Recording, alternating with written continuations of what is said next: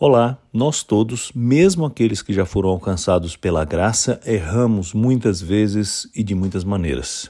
Por isso precisamos sempre buscar uma vida intensa na presença de Deus e pedir a Ele que nos transforme, que haja em nós de tal maneira a nos conformar à Sua vontade.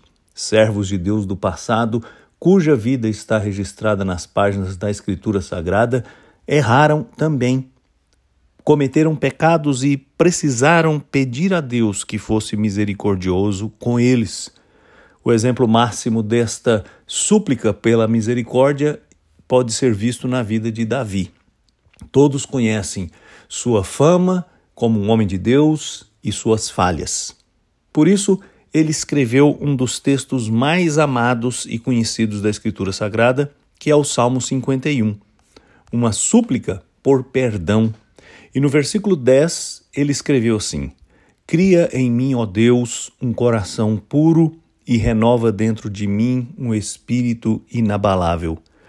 Todos nós, em algum momento, precisamos fazer também esta oração. Pedir a Deus que nos dê um coração puro, que nos mantenha firmes em Sua presença, porque somos instáveis, porque somos fracos muitas vezes. E somente o Senhor pode transformar-nos de maneira significativa e profunda. Por isso, quero convidar você a também reconhecer suas faltas e suplicar ao Senhor que faça uma transformação na sua vida, como Davi suplicou. Mesmo sendo um homem consagrado ao Senhor, ele sabia que só Deus, com sua misericórdia, pode conduzi-lo a uma vida que seja firme na presença de Deus e cujo coração esteja afinado com a vontade do Senhor. Portanto, clame ao Senhor, peça a Ele que crie em você um coração puro e que o mantenha firme em Sua santa e bendita presença.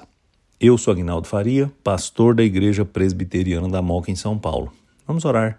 Senhor, eu te agradeço porque o Senhor está sempre atento à nossa vida e está cuidando de cada detalhe dela. Nós precisamos de Sua intervenção diariamente.